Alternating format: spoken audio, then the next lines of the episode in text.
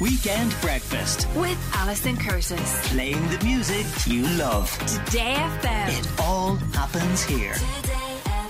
Anya Gallagher is joining me. I was saying Anya the whole time. I'm sorry. Will you explain that to us? Well, I appreciate that. First of all, thank you, Alison. Um, it is it's spelled the same as Anya, but I pronounce it Anya because it's the Donegal dialect. Right. Okay.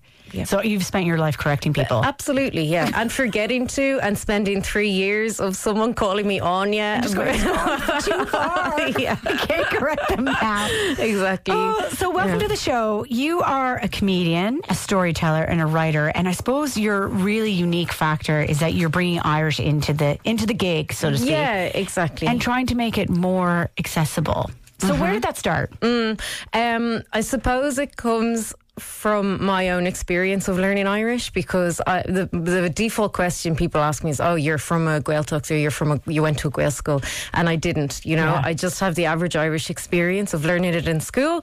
Being interested in it, wanting to speak it more, but feeling kind of guilty and not knowing how to do it more, you know, all of that. Um, so uh, a few years out of school, I just decided to start learning it again, and Right. it's been a long journey for me, but it's been really fun and exciting. And because I'm naturally programmed to look at the world in a funny kind of way, it's Uh-huh. inspired me now to make a lot of bilingual comedy, talking about my own experiences. The really hard things I've gone through, the mistakes I've made, but hopefully in a way that can encourage other people as well. So people don't have to be fluent to go to the shows and enjoy it. No, I had a gig in Limerick last week, and there were some Germans and Austrians in the audience. they were the stars of the show. We had we had such a fun time. We really did. Yeah, Yeah, And I've done it in Edinburgh as well. You know, it's um, it it's travels. accessible. Yeah. But the one conversation that I've had with friends of mine, I've lived here since 1999, and it's non-stop, is the fact that we all refer to the way that it's taught. And we would have a similar experience in Canada with French. We start when we're four or five, goes right through till secondary. And I feel when I'm in France, I'm like, I understand, but I don't have the confidence to, confidence to speak back. So it is, you have to be submerged in it really, and have to be forced to use it. I think so. I mean, yes, that's it's kind of the problem with minority language as well. I don't I like it. You could get kind of serious talking about all the difficulties for it, but we're, it's really an uphill battle for us to speak and mm. learn Irish, you know. But anecdotally, what you just said about people understanding it but not being able to speak it, that's what people always say to me. Like, Yes. I can understand Irish, but I can't speak it. And what I would argue is that's just the stage of language acquisition. You know, you Yeah. just have to start practicing a bit, and it's more embarrassment that you have to get over Yes. than actual ability.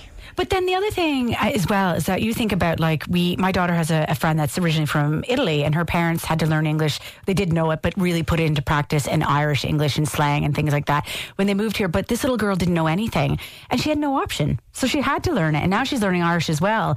And it's sometimes you just have to get over the embarrassment. Yeah, I think so. But as you say, it's the immersion that's the really the most fa- fastest way to get there. Yeah. Um, so now I think we just have to try and be a bit more creative with Irish. And you're doing that. Yeah. and what's the reaction been for you? It's been really positive, you know. Um, I call myself a guerrilla Irish language enthusiast, so Yes. I, I kind of try to surprise people in my gigs because I know that if if it's programmed as an Irish gig, people won't come because Yeah. they're scared because they think they won't understand anything. So. Um, and then the reaction is always so positive that people understood way more than they would have expected themselves to. Yeah. Um, that I, I hope they kind of feel encouraged as well to leave speaking Well, a cúpla focal. Before we came to air, you you told two jokes, Mm. as Gaeilge, and I didn't get them, but Jess did. So go for it. well, um, I mean, thank you. Um, there, I mean, I have so many. I don't know which one. Okay, Cada de Jaws da I'm digging through. Do you understand? No. So Cada de Jaws. So what did Jaws um, eat? Da Yinner for dinner. okay, Yeah. Okay. I think I got the dinner part. Okay, yeah. yeah. So it's dinner, dinner, dinner. I mean, it's excellent. Thank you.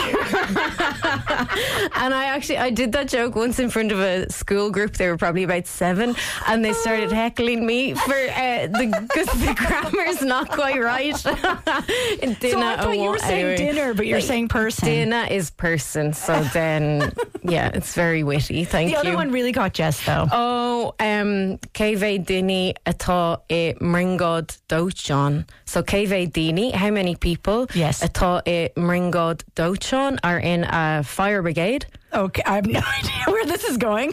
Nainer, nainer, nay. Ner, nay. She liked that one. She did like that one. Yeah, I mean, I've also got jokes for adults in my show. Yeah, so we won't do those right now. Something else. So in 2018, you did a TED Talk. And when you hear about people doing TED Talk, you think it's quite an exclusive club. And it must be. So how did that happen?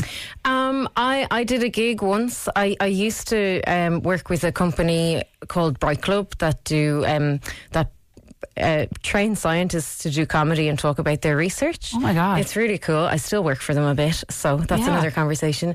But at one of those gigs, someone saw me do a gig and then invited me to do a TED talk for the yeah. It's incredible. And how did it go? It was really good. Were you nervous, though? I was. I was super nervous, but it was a really fun challenge for me to do something that was storytelling, but didn't have to be comedy because I love comedy, but. You know, you have to kind of make people laugh quite consistently, and sometimes you have to compromise if you're trying to tell a story or make a point or be a bit more serious. Mm. Yeah. So it was really fun from that respect. Yeah. So you're on tour. You've already played Limerick on the tour. You're going to one of my favorite places. So he- say hello to the guys in Clonakilty. I haven't been there in a long I time. wait. De Barra's. And that's the 16th. Whelan's is the 23rd. That's big enough now. Mm. How do you feel about that? W- well, I mean, I, I'm doing one of the smaller rooms in Whelan. All right, so okay, That's, that's this fine. year. That's the big rooms for 2024. yeah. Exactly. and then Coughlan's in Cork on the 30th. So, like, is your is your life this now? Is this where you're spending most of your This, time? this is where I'm at, yeah. And um, I really, uh, the the Irish, you know, we've been talking about it, and I've been really enjoying promoting Irish through comedy. And Mm. I think it's, you know, we were saying it's trying to do things that are creative and just making it a bit fun because we really, I think we want, yeah. So I'm quite passionate about about Yeah. it. But I think the sense of accomplishment when you feel like you're get coming to grips with a, a language is huge. Like, and I let it fall by the wayside. I was in Spain a little bit before I moved here, and again, immersion. I had to order my food. I had to do everything in Spanish, and I got confident. Now it's all floated in my head because I haven't used it. But you feel really good about yourself. Absolutely. That's what I say. Or I've reflected on my own experience. I'm like, why am I so motivated to do Yeah. this work?